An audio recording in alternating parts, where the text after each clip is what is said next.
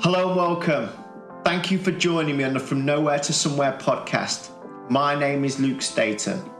The reason behind this creation is to share words of wisdom, hope, and optimism through conversation that can show us just what's possible in life. I've been truly inspired by the words I have not only listened to, but deeply heard from the people I've shared conversations with.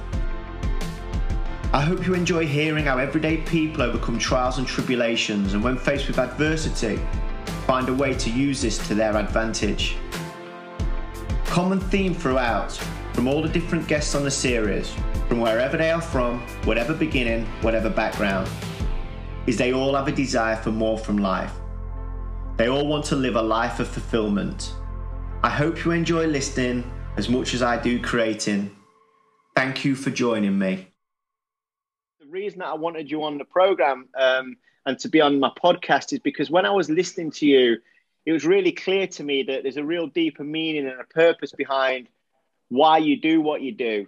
So, first of all, I was really fascinated behind what you do, but then I could sense that there was a real reason behind why you do it. I'm not sure what that is yet, and and that's what's fascinating about this evening. That I'm sure through some of the conversations that we'll have, we'll start to hear more about the person behind the eyes that we look into and what took you on this path to run such a phenomenal organization, which you do. And correct me if I'm wrong, but I read something that um, I don't know where it was on one of your profiles that you've helped generate nearly 70 million pounds worth of revenue in the economy in Lancashire. Is that correct? That's correct. Yeah, that's one of the uh, the contracts that we work on, Boost Business Lancashire. So uh, yeah, yeah, a, a incredible impact that we make on Lancashire's businesses. So that is a great place to start because 70 million pounds generation in Lancashire is a phenomenal amount of money in quite a small area, really. How have you done that then? So tell us a little bit about how has that happened? So one of the contracts that we work on, Boost Business Lancashire, is effectively Lancashire's growth hub. So in most counties, you'll have a growth hub that you can access. Um, some businesses will will know about that. Others are so busy with the head down, doing everything they've got to do every day, aren't always aware of the, the huge support that's on offer to them. So one of the things that we have at, Boost, and I'm not sure where everybody is around the country tonight, but Lancashire is a fantastic place to have a business. There is so much support available to you. So Boost effectively is made up of various partners that helps entrepreneurs from startup. So I've got an idea in my mind, I'm not sure how to execute it, right up to scale up on um, businesses. And we do everything in between from a mentoring point. So what we do is we look at businesses when we work with them at the beginning and we capture that baseline information. Where are you? Um, where do you want to go? What's your aspirations? What's your barriers? How can we help you? And, and the part that we play in that is um, is matching them with a, a mentor, a business mentor, a very experienced business mentor, um, who can help them achieve the aspirations that they have. And then we monitor them at a, a period later on, and that's how we, we measure that impact and, um, and, and see the the true growth and um, ability that, that people really have with their businesses. And, and as you'll know, uh, JD, I'm a big believer in people, you know, getting support from other people. It doesn't have to be an official relationship in terms of coaching or mentoring. Uh, it can be, however, it can also be a friend that listens and supports. And the power of a mentor for me is just so crucial in all walks of life because there's somebody that's maybe been there and done it and walked in the shoes that you want to walk in. So why wouldn't you listen and learn? What what's some of the kind of benefits that you've seen from these business people that have got their own businesses that have then kind of got a mentor on board? How have you really seen that? Have you got any examples of businesses that got a mentor on board and then all of a sudden things have started to click in place? Yeah, I think there's there's there's a couple of reasons that people would normally access a mentor with us. Um, sometimes clients know exactly what they want. They they recognise they have a skills gap, and you know one of the great things is you know that you should you should surround yourself with people better than you. You know that's that's a good thing and a good attitude to have in business. Um, so so recognizing there's a skills gap and bringing a mentor on board with that that specific um, skill is, is really really important. So sometimes clients come to us and say you know i want a digital strategy. I want a marketing strategy. I want to know how to lead my team better.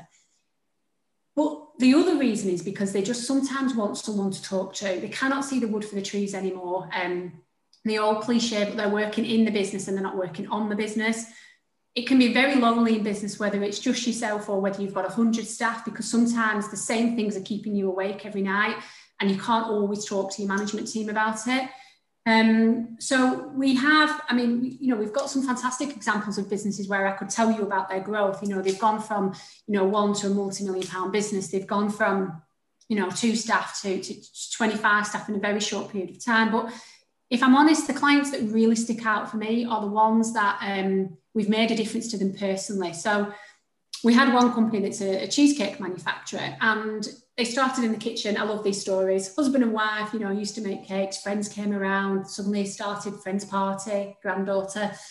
Um, and they turned it into a business and, and they were in Selfridges not so long after, which is an incredible place to, to, to get your cakes in there. But they were working, and I'm not joking, 21 hours a day. The guy was getting up at four o'clock in the morning to load the van. He was doing the deliveries himself. He was making food all day long. And this husband and wife had set out to do this themselves, to earn more money and to have more time together, and neither was happening. And the mentor that we actually put in place was around looking at their processes and their team development and allowing them to let go a little bit. And yes, it absolutely um, increased their revenue and, and their turnover. And I can, I can give you those figures, but what it allowed them to do is have a holiday for the first time, to get up a little bit later and be then more clever with their business than the other things. And, and they're the things that are really important when it gets to this stuff. Uh, so that that was kind of a, a, mentor for the business, but yeah, it become like a life coach at the same time. It sounds like that helped them facilitate a better lifestyle too it, was very simple things. It was the way they were um, packaging. Um, you know, this guy was a, was an expert at processes, and he changed some of the processes that saved hours and hours a week. It was to, to let go and not do the, you know, not load the van up themselves, get someone else to load up, and understanding why that was. And and and suddenly, you know, the guy had, had time back. He was more profitable, and of course, like I say, that that increases the bottom line, which is of course what we're here for. But personally, you know, his, his business was doing what it, what it should have done at the beginning. Yeah, so tell me a little bit more about the mentors themselves then. How do you select them and what kind of um, background have they had? So we have kind of uh, two camps of mentors, really. Um, we started out 35 years ago with um, mentors that were retired. So they'd been there and done it, had really successful businesses. They'd grown them, they'd sold them, they were living half the year, the year abroad. But they have that entrepreneurial mindset and they get as much out of it as the clients do and they wanted to give back. Over the years because of the digital and tech shift um, we have a lot more mentors now that might have their own successful digital agencies in their own right or they may be a consultant in their own right. But these businesses can access these mentors a lot of the time funded through the projects that we deliver at no cost to them at all. Um, and so we have the skill sets. We have, like I said before, you know, they've, they've got the digital expertise, they've got leadership, they've got finance, they've got strategy.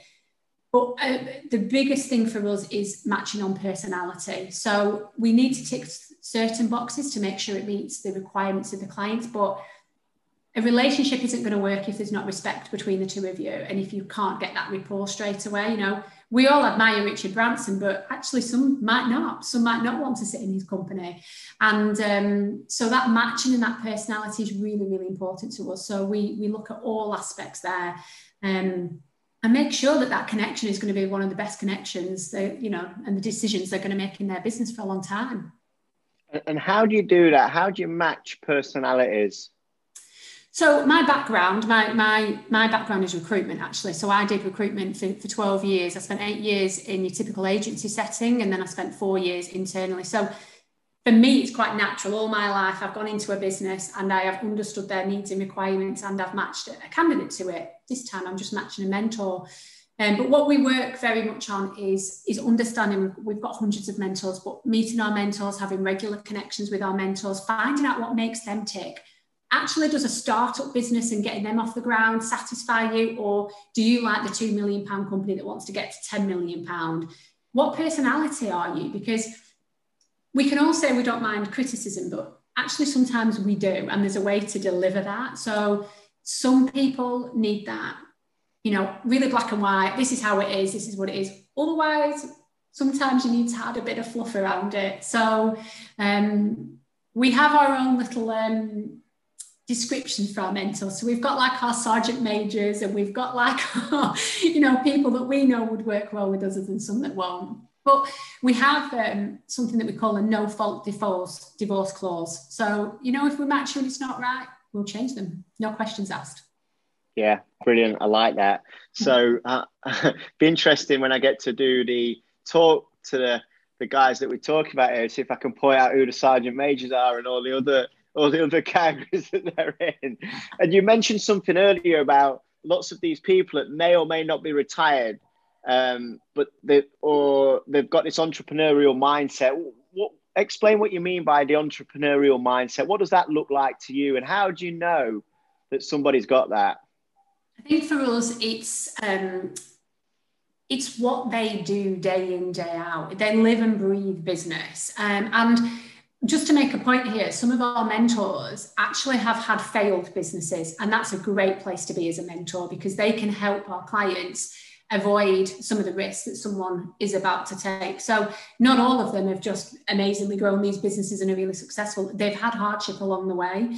Um, but for me, entrepreneurship is that passion, it's that tenacity to keep going, it's that, you know, most used word in COVID, being able to pivot and change things, being able to carry on when it's going slightly um, off track a little bit.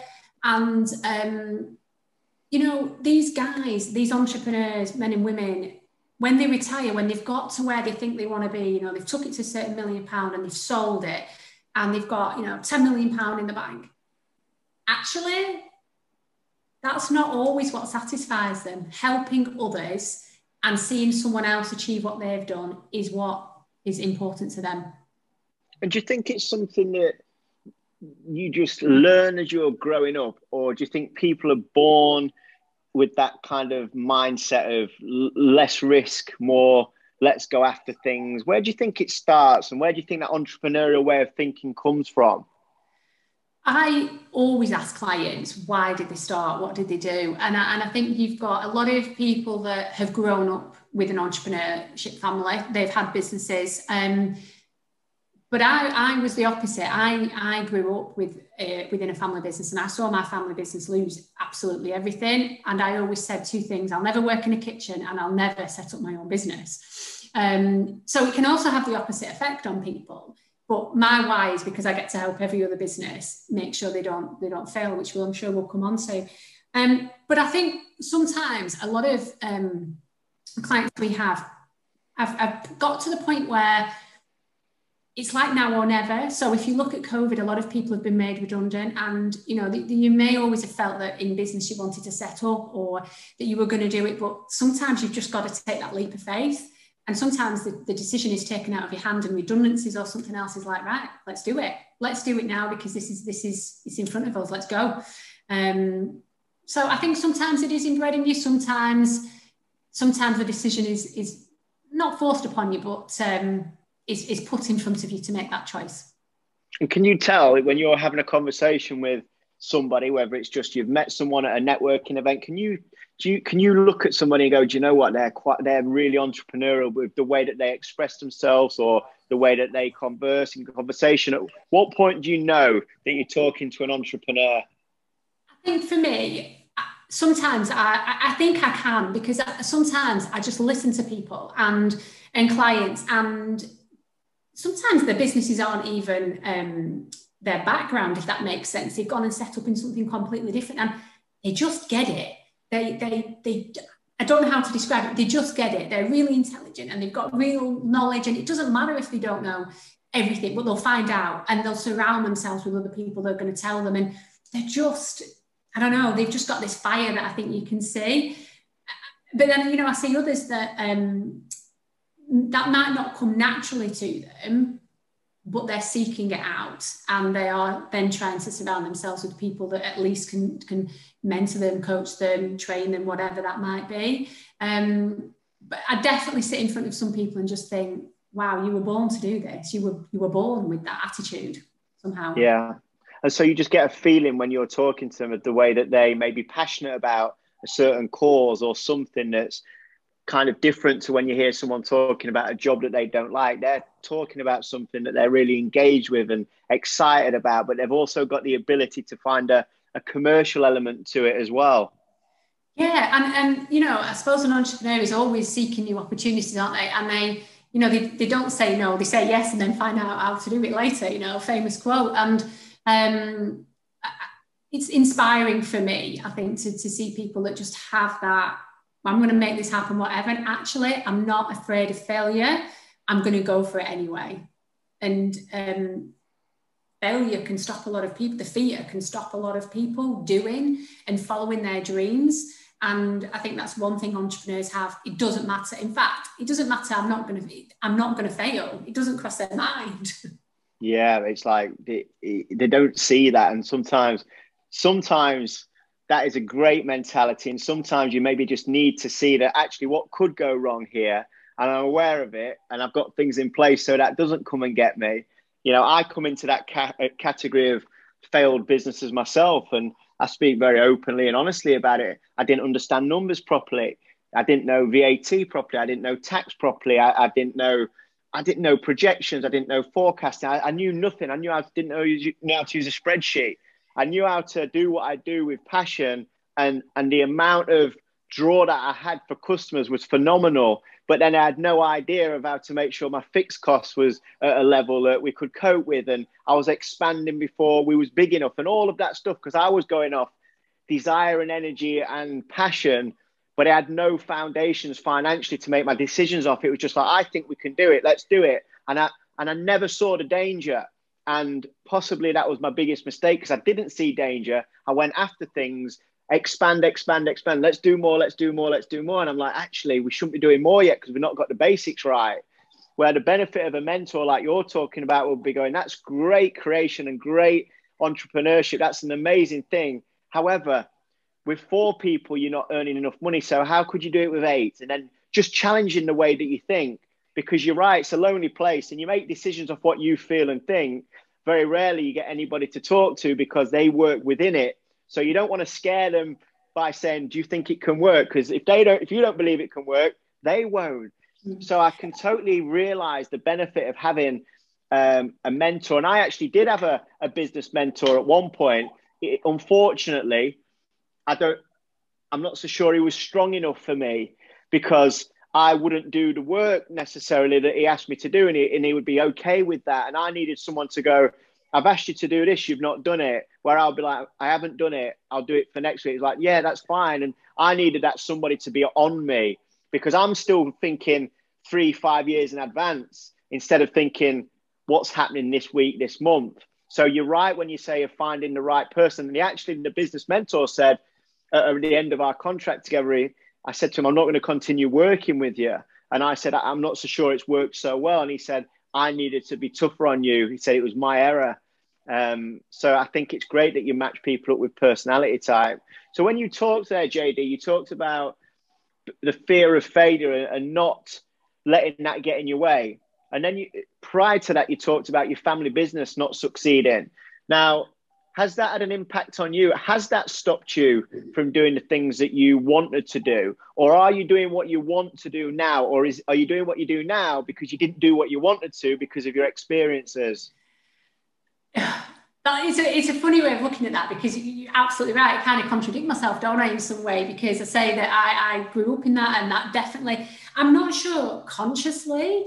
Um, it, I, say, I'm going to say held me back, but it didn't hold me back because I, I absolutely love what I do. But I think that I, I see the real warts and all of businesses all day, every day. And, you know, we look at businesses that multi-million pound businesses look like they're doing amazing. And actually the directors haven't paid themselves for months and they haven't seen the families for week, uh, weekends and they're getting grief at home from the husband or the wife because of lots of other things. And there's a, there's a lot going on. Um, but don't get me wrong, the next place I can go to and think, oh my God, you know, this is this is this is all these different things. But for me, um, it just hasn't it, it, hasn't been instilled in me to do it myself. But I always wanted to get myself to board level and director role. I wasn't going to be happy not doing that. So if I hadn't founded my own company, I'd be at board level, and that's that that was always my my career plan. But and I'm not sure I set out knowing what my why was. My my background was recruitment. I was going to be, um, and like I said, I did 12 years in recruitment. Then I moved internally, uh, got poached to go internally, and my attitude very much was, well, if I'm going to recruit all this staff internally, I'm going to look after them. So, um, so I became HR manager there, and I was going to be HR director. That's what I was going to do. And this opportunity fell uh, in, in front of me, and I took a big risk in this job that I've got now uh, for for a number of reasons. And I, I realised very quickly that I, I was just meant to be here. Um, if if I can stop one business failing and losing everything because of having support from someone else that could mitigate that risk slightly or accelerate them a little bit quicker than they would would themselves i can sleep at night. I'm happy. Like i'm just really happy with that. Um, and I said this to you, didn't I, when we uh, when we had our first chat. You know, I always say to our team, you know, we're mad. We're making a difference every single day, and it's busy and it's pressurized and it's tough. But every day we're, we're, we're massively, massively making a difference. And maybe my my path was to ensure other businesses don't go through what my family business went through you know an ex-employer that i worked for you know that company there i said we recruited them all i said if we're recruiting them i'm looking after them i became hr manager we took it from 40 staff to 150 i had to let all those 150 staff go when the finance director was embezzling now i say that because round the corner was the company i now work for that delivered mentoring and coaching and i never knew it existed I didn't even know this existed 10 years ago. And would it have changed everything if I'd have had a mentoring for that CEO? I don't know, but it could have done. It could have done. Yeah. And when you think back, and, and, and I'm not one that lives in the past in terms of regrets, and I think hindsight's a wonderful thing, right? And just, but it's kind of quite pointless.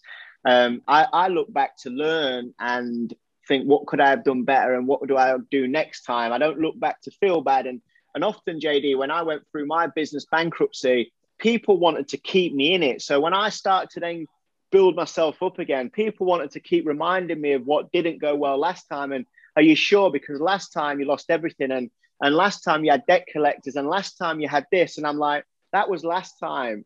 And people often said to me, you don't seem too bothered about what happened before. And I said, why is that? Is that because I'm not sat in a chair drinking cans of beer all night, feeling sorry for myself? There's there's a difference in, from feeling sorry for myself and doing something about it. Now I can't change what happened. I'm certainly not going to sit there feeling sorry for myself. What I'm going to do is make up for it by being better next time and moving forward. So when I think about your past and what you went through, and I know what it felt like being the person that I was to blame because it was me, it was my company you know, you can look at external reasons, but I was the man that made the decision. So it was all on me and everything's fallen away by me. So I know what it must have been like as a child growing up in that environment because I know what my children went through as much as I tried to protect them. They can't help but hear the knock on the door, or they can't not see dad moving out, or they can't not see all of these issues about money going off at home. They see it and they hear it. Now, what impact do you think if that hadn't have happened to your family? So imagine that your family businesses didn't exist, you know, and you was around kind of entrepreneurship through friends, do you think you would have gone into your own business because you seem really driven and passionate to get to levels like you're like, I wanted to get to director level, I want to get to board level. Do you think the family business not working has stopped you going for it yourself? Or do you think if they hadn't have had the business, do you think you would have started something yourself? I know it's a real hypothetical question, but I'm really fascinated by what happens early on. How does that shape what we do tomorrow as what happened yesterday? Because there's lots of people on here, lots of people listening that I know that will have been scarred in the past, whether it's a friendship, a relationship, or a business. And you have a boyfriend or girlfriend when you're young, and something goes wrong, and I'm never having a boyfriend or a girlfriend again. And then that dies down, and then you meet somebody else, and it becomes better and stronger, and you learn from the past. Some people never meet somebody again because they've been scarred that bad. So remove the failing business from when you was younger. What difference do you think that would have made to you? Mm, I think, I suppose, you know, if I'm being honest, I think that it, it, it does cross my mind. And I think that it definitely could could be a reason that, that I haven't kind of done that myself really. And like I said, it wasn't it wasn't even just my, my family business. You know, I worked for that company that that I mean, he was a multi-million pound typical entrepreneur, you know, new ideas all the time, plowing money into this, plowing money into that, and he lost complete control of what was going on underneath.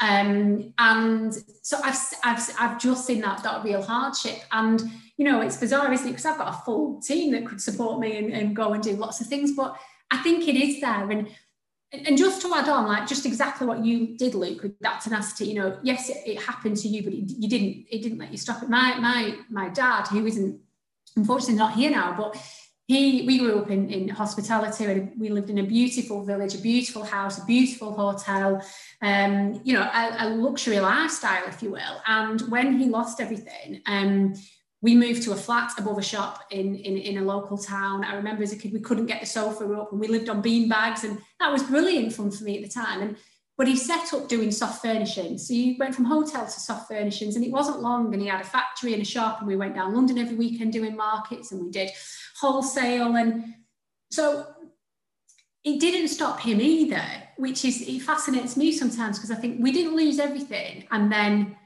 we didn't get quite back to that level, but we still had a roof over our head. And, and some people aren't even lucky to, to, to have that. He, he, kept on going. But I think there is. I think there's definitely something something in that.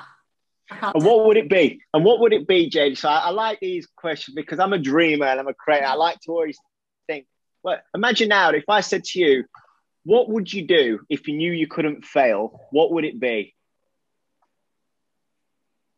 Oh, Luke, I, what business would it be? What it can be like if you knew, so take away the fear of failure, like you know, like the entrepreneur knows, I'm going to do this and I know it will work because I believe in it that much. What would you create tomorrow that you've maybe not created so far in your life because of that fear maybe lingering slightly? And although you're super happy in what you do, take that away. What would you do tomorrow? What would you set up? What would you create if you knew you couldn't fail? What would it be? Oh gosh, gosh, gosh, gosh! Wow, that is a, a, a big question. Um, oh. This is a place of big questions, JD. I like it is.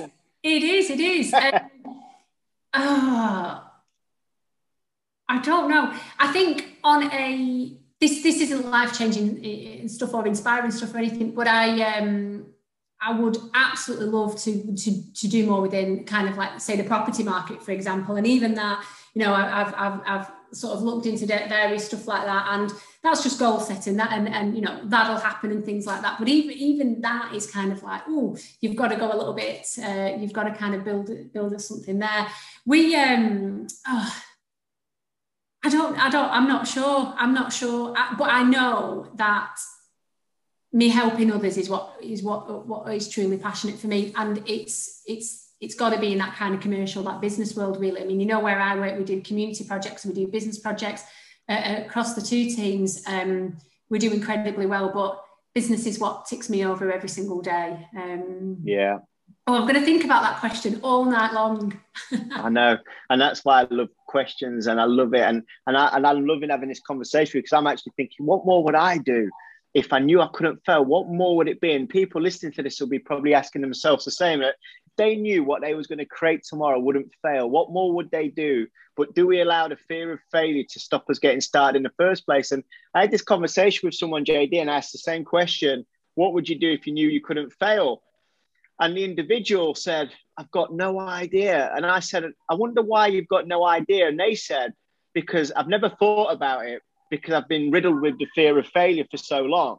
So they've never even allowed themselves to think about what they'd do because as soon as they start to think, that feeling comes of what if it didn't work and boom, it's over before they get started. So they've never allowed their mind to go to that next level. And I like to try and have them questions and them and them them conversations because it is impossible for you to leave this call tonight. It's impossible for anybody listening to this to not ask themselves the question of if I knew I couldn't fail, what would I do tomorrow that I haven't done today. And once you ask them questions, I love the quote that says, um, once your mind's extended to something greater, it never returns to its normal size. Now, your mind is going to be like, I wonder what it would be. What would I do? What would it be? And it's crazy how that plays on your mind. But that it excites me because when my business went bankrupt, it was like straight away I was thinking, okay, what can I do next then? And I never dreamed of getting a job for somebody else. And not that there's mm. anything wrong with that at all, but I just didn't ever believe that I could work for somebody else because I'm like, I just want to be out there and I want to be doing this and I want to be doing that, and they're not going to want me. You know, I actually got offered jobs which I thought was crazy. I used to think, what do they want me to do? I've got no qualifications and no skills, and they're offering me jobs. And I used to think, what do you want to do? And they just said, just have you around. I was like, I was like, what? And do what now? And, and this is so. What once JD, I got paid by um, EDF Energy that you've heard, big worldwide company. EDF Energy paid me for six months, and some of these, some of them guys will be listening to this because I know they follow the work that I do. This is about 10, 12 years ago. They paid me for six months for a day a week to just go into their business and just be there and to just walk around their operations department and just talk to people. And I thought, gosh, they must be crazy. They're paying someone just to talk to people. But then I realized that when I left, the atmosphere was better than when I entered. So then I thought, well, what am I doing? I'm just being nice and chatting. That was it. But then once I learned more about how energy can infect other people, I started to realize that the best thing they probably did was chuck me in a room with 40 people that was unhappy and leave me there for a day a week. And then all of a sudden I go out and these guys are like, oh, we've had a bit of fun. Today was good. We don't know why, but it was good. So I like them questions because it does stretch our thinking, doesn't it? It, it, it, absolutely doesn't. And I think that's a really good point you've just said. Actually, sometimes we don't allow ourselves to think about it. And I think the other um, big part is, is which a lot of people suffer from is imposter syndrome. You know, it's it's it's it's there, and I see this again a lot with businesses. Again, you, you look on the outside and you think, what? We went to um, a business uh, yesterday, three million pound turnover business, and they they package food for all the major supermarkets three board directors, no idea how to put a business plan together properly. Now, there's no way you'd look on that on the outside and think they don't have, and I'm, you know, they don't have a business plan. But not only do they not have a business plan, they don't know how to put a business plan together. What they're very good is at packaging and getting sales and getting into retail and and and growing. But actually, you've got to start putting that that that plan in place. So imposter syndrome, sometimes we look, don't we, like we, we know everything. And you know, it's okay to say, I actually don't know that. yeah. And it, it, often makes you look more normal and real too, doesn't it? That you go, I've got, I've got no idea, no, yeah. no idea. If you was your, if you was your mentor, JD, so you was your own mentor or your own coach, what advice would you give yourself today for a better tomorrow? What would it be? Um, trust yourself and believe in yourself and um, COVID is a is a very good example of that. Um, I, I, said to you that I obviously wanted to, to work at board and director level. My directorship promotion came um, on the 1st of April 2020 uh, after one of the core directors left our organisation 15 years. And uh, the CEO said, We wanted a challenge, here you go. Here's COVID. I was like, wow. Um, and I like being thrown in the deep end. Actually, really, I thrive off that because you've, you've no choice. You just got to go. And but you look back now, which hopefully everyone on here will as well, and a lot of other people, and go, I dealt with that, and we kept going. And actually, we grew. We we we did our best year. Sorry, our second best year in 35 years of trading in the last 12 months. Uh, we've recruited staff. We've done absolutely everything, and just believe in yourself and keep going. Keep going.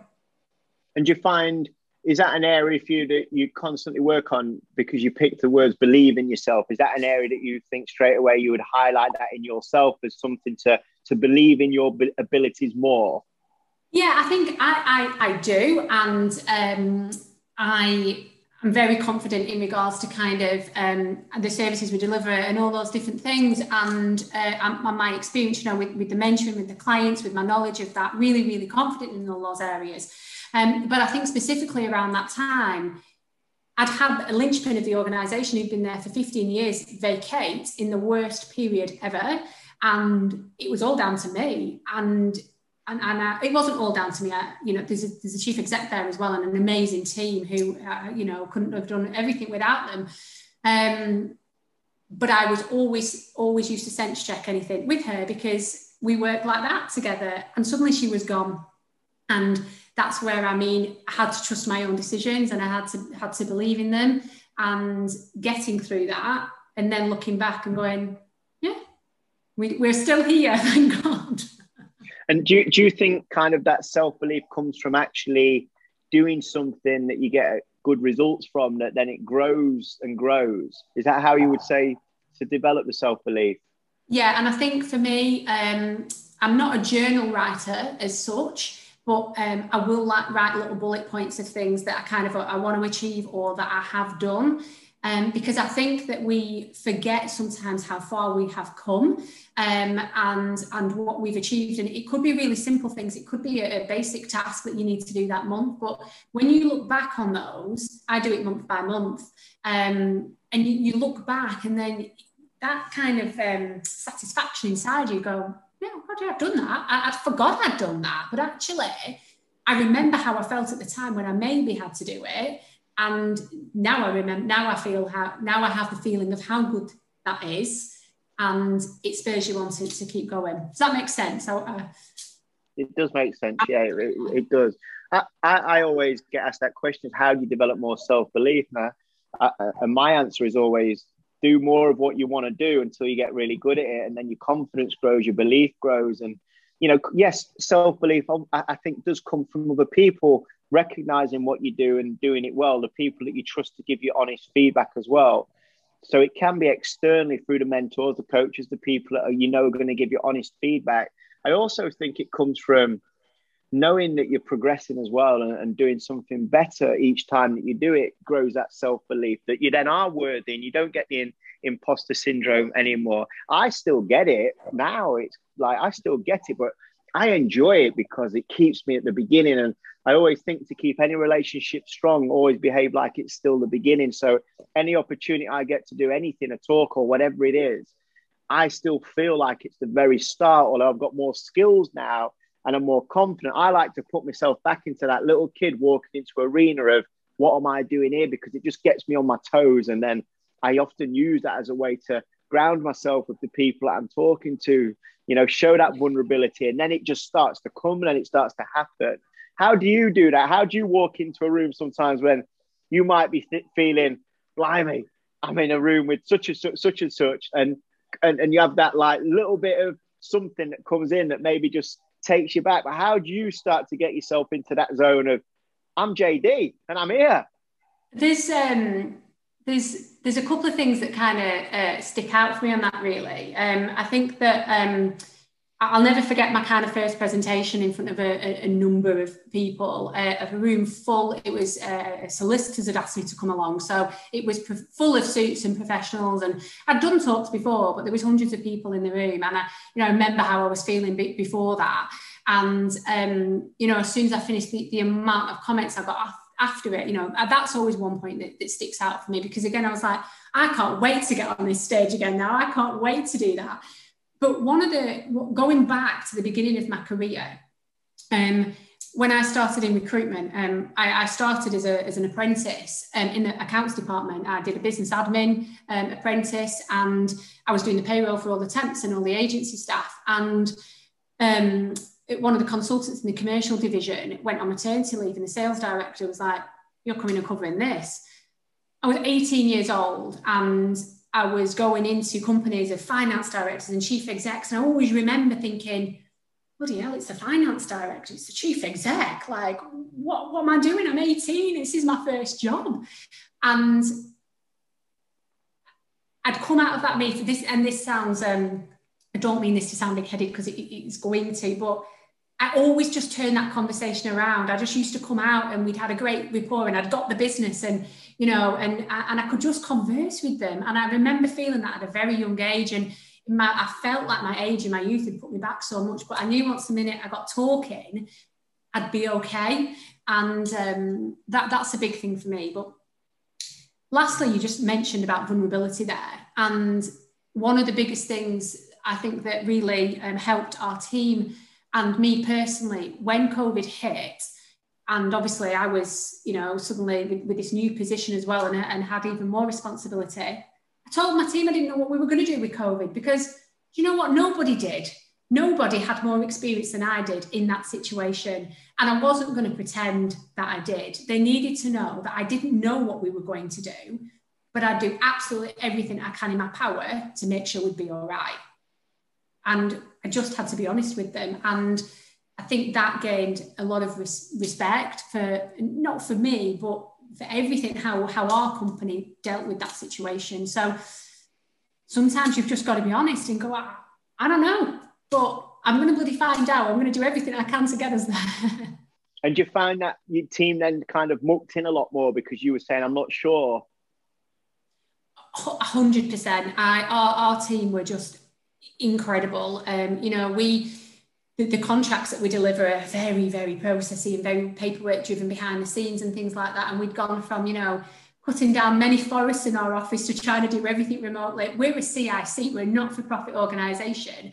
Um, we, we, we don't have kind of all these great technologies and processes and systems. And we, we had to adapt and learn very, very quickly. And every single person did absolutely everything they possibly could to, to, to, to get us through. And um, without a doubt, without a doubt, they did. Yeah, yeah. We helped each other. And where do you think that you learned to have such great conversations and build rapport with people? You said you got that, you had that from such an early age. Where did you, where do you think you saw that and learnt it? Um, do you know? I think potentially you know, maybe being brought up in a hospitality industry, you know, from a young kid, I was running around the restaurant and I was running around the bars, and um, you know, it was uh, it was a lovely uh, hotel in in a local village in um, in the Ribble Valley. I remember being around affluent people and my, my parents' friends. We'd go away for weekends and we'd we'd do all those things. So I suppose I just always chatted. you know, my brother, he doesn't, you know, he doesn't, uh, he's not quiet. So maybe, maybe that. And then when um, I worked in the family business for a while before I sort of went on the apprentice scheme, when my dad changed business from hospitality markets, we were on a market stall in London, you know, two firm pillows for five pound. That's what we we sold and we chatted and um, we conversed with lots and lots of different people from lots of different communities. And um, I, I suppose that's possibly where I've always been in front of, of people. So that's, I suppose, comes natural to me really. But but it does in a work scenario. You know, it's it's funny, isn't it? Because I take my glasses off, or uh, you know, I don't have my work outfit on. And you know, years ago, I wouldn't have walked to a, walked in a pub on my own on a Friday night. I'd be like, hmm, I can't do that. But if it was a networking event, I'd be straight in there. So I think there's a persona as well, if I'm honest. Um, yeah. I think we all have a little bit of that. That's really interesting. So, what you're saying is, if tomorrow you had a meeting at nine o'clock, a networking event, you didn't know anybody, you you get yourself ready, you get your work uniform on, and you rock up there, and this is JD Davis in the house, and off I go, selling two pillars for a fiver. I'm, I'm in the mix now. I'm, I'm, I'm here. And then all of a sudden, you've got 8 p.m., you've got a social gathering of an event that you're going with a friend that you know, you don't know anybody that's going to be there, but you're now not JD Davis that runs this, you know, big company full of mentors. You're just JD, JD, the young girl that was growing up with a family doing the best that she could. And now you walk in. Is that when you're saying that you feel slightly different then in that scenario? Yeah, I'd probably be texting my friends first when are you going to arrive? Are you there yet? Right, waiting in the car park for you. That's what I do. um, it's bizarre, really, isn't it? Um, that, that, you kind of, like I said, you just have that kind of, I don't know, that, that armor. That, like I said, with my glasses, as silly as I don't wear my glasses out of work, I wear my glasses in work. Um, so everything's slightly different. So do, do you think by putting the JD glasses on for like you talk like Superman with his coat, you're putting the glasses on. You know, you're going to work with the glasses, and that's how you feel like, and, and that's your aura, that's you do you think then applying that into the social world or to other environments, do you think that would enhance your opportunity in, in areas? Or do you think it serves you well by having that kind of difference of how you are?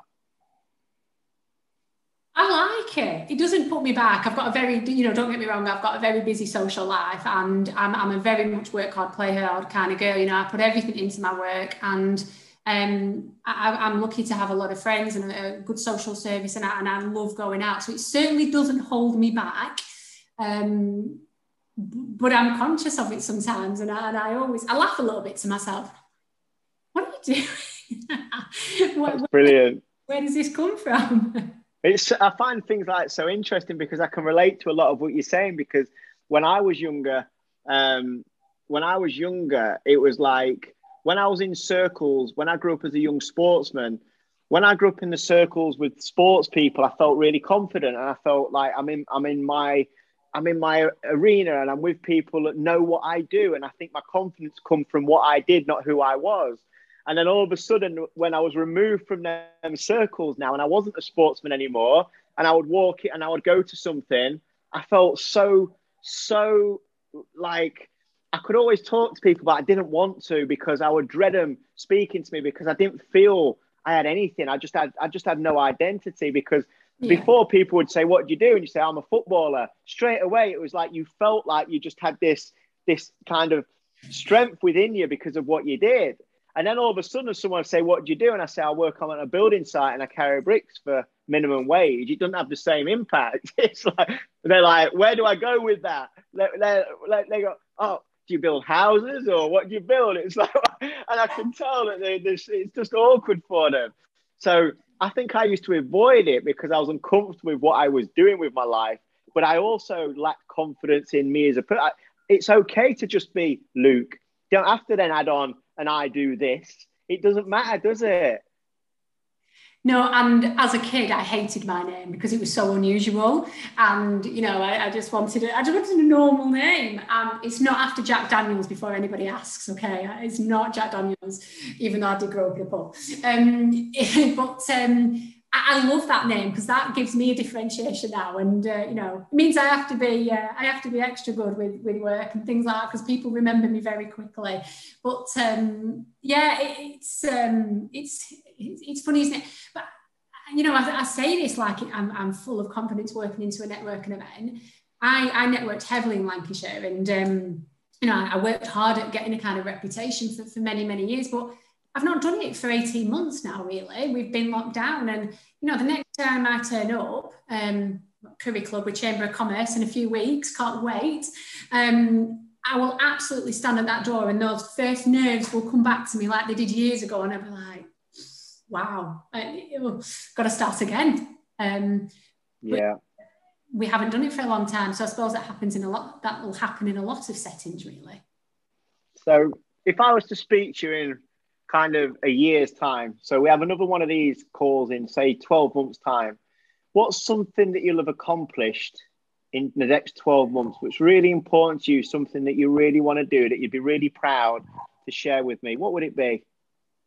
One of the biggest things I want to do where I am now is is create um, more of a sustainable, more sustainable commercial department. So we work heavily on contracts. So we work on two-year, three-year contracts, lottery-funded projects, European-funded projects, um, you name it, local government, and they are fantastic. But my a lot of my teams are on constantly rolling contracts. And you know, I, I look like I said of the last 18 months and how, how fabulous they are. And I want to create um, a better future for them in the sense of, of, of, their employment and a new contract that we've got recently, which I won't go into too much detail, but it's working with entrepreneurs across the world. We effectively endorse their businesses for them to come to the UK on behalf of the Home Office and they set up their business providing it's innovative and scalable. And there are other uh, commercial revenue streams and, and um, driven projects that I really want to do. So we're not reliable, we're not reliant on the funding anymore. So just for not for profit doesn't mean that we don't want to grow. It just means we do something different with our surplus instead. So um, I want to take us out of that mindset and I, and I need to shift the whole company in one way. That's what I want to do. I want to have security for my staff. I want to have longevity for them, um, and I want to I want to drive the business forward in a, in a different direction. Now I want to take you a lot further forward now, JD. So imagine your 80 year old version of yourself um, when we leave the call tonight. In front of you, there's JD at 80. It's got to be the coolest 80 year old name ever known, ever. So the 80 year old JD is in front of you and she looks at you and she's allowed to give you a piece of advice today. So she's going to tell you, because bearing in mind, she's in the last chapters of her book. So she's 18. She's looking back at you, JD, today, and she's going to give you some words of wisdom. What do you think? Something that she'd say to you. What What advice would she give you? Do you think? Oh.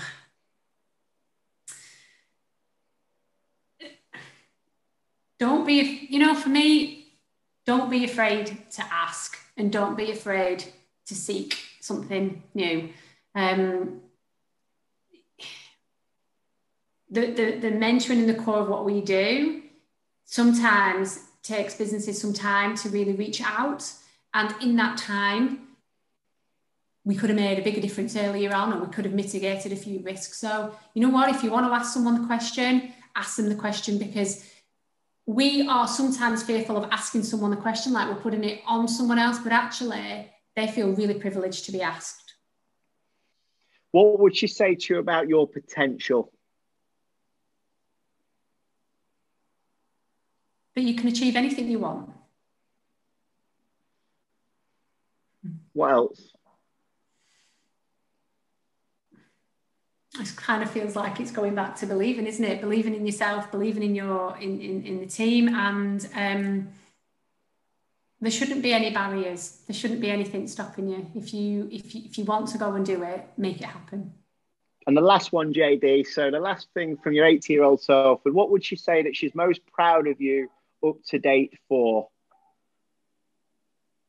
You as a person, what's she most proud of you so far for?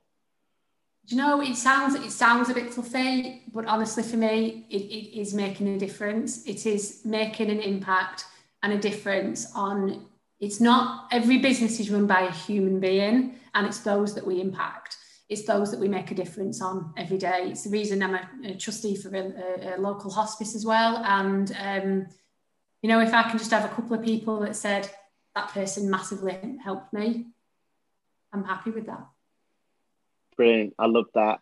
And JD, just as we come to the close, before I open it up for the live audience to ask you any questions, I just want to say from me to you, thank you so much for this conversation. It's gone so fast. I've got so many things that I'd like to ask you, so many more things that I'd like to delve deeper into and talk about even more, especially about the fear of failure and the potential of what we have when we know we can't fail and how far can we go. And I think it's a real wonderful thing that you're doing because I wish I'd have had somebody like you and your organization when I was going through those dark moments when I didn't know what to do, how to do it, or where to go.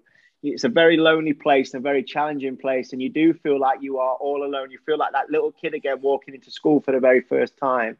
So I think what you're offering all of these businesses to create the 70 million pounds worth of revenue back into your community, I just think is an absolutely really inspirational story and how you have gone through such adversity and the trials and tribulations of which you faced as a child going through a business that went bankrupt and didn't work to then learning from that and then going, you know what?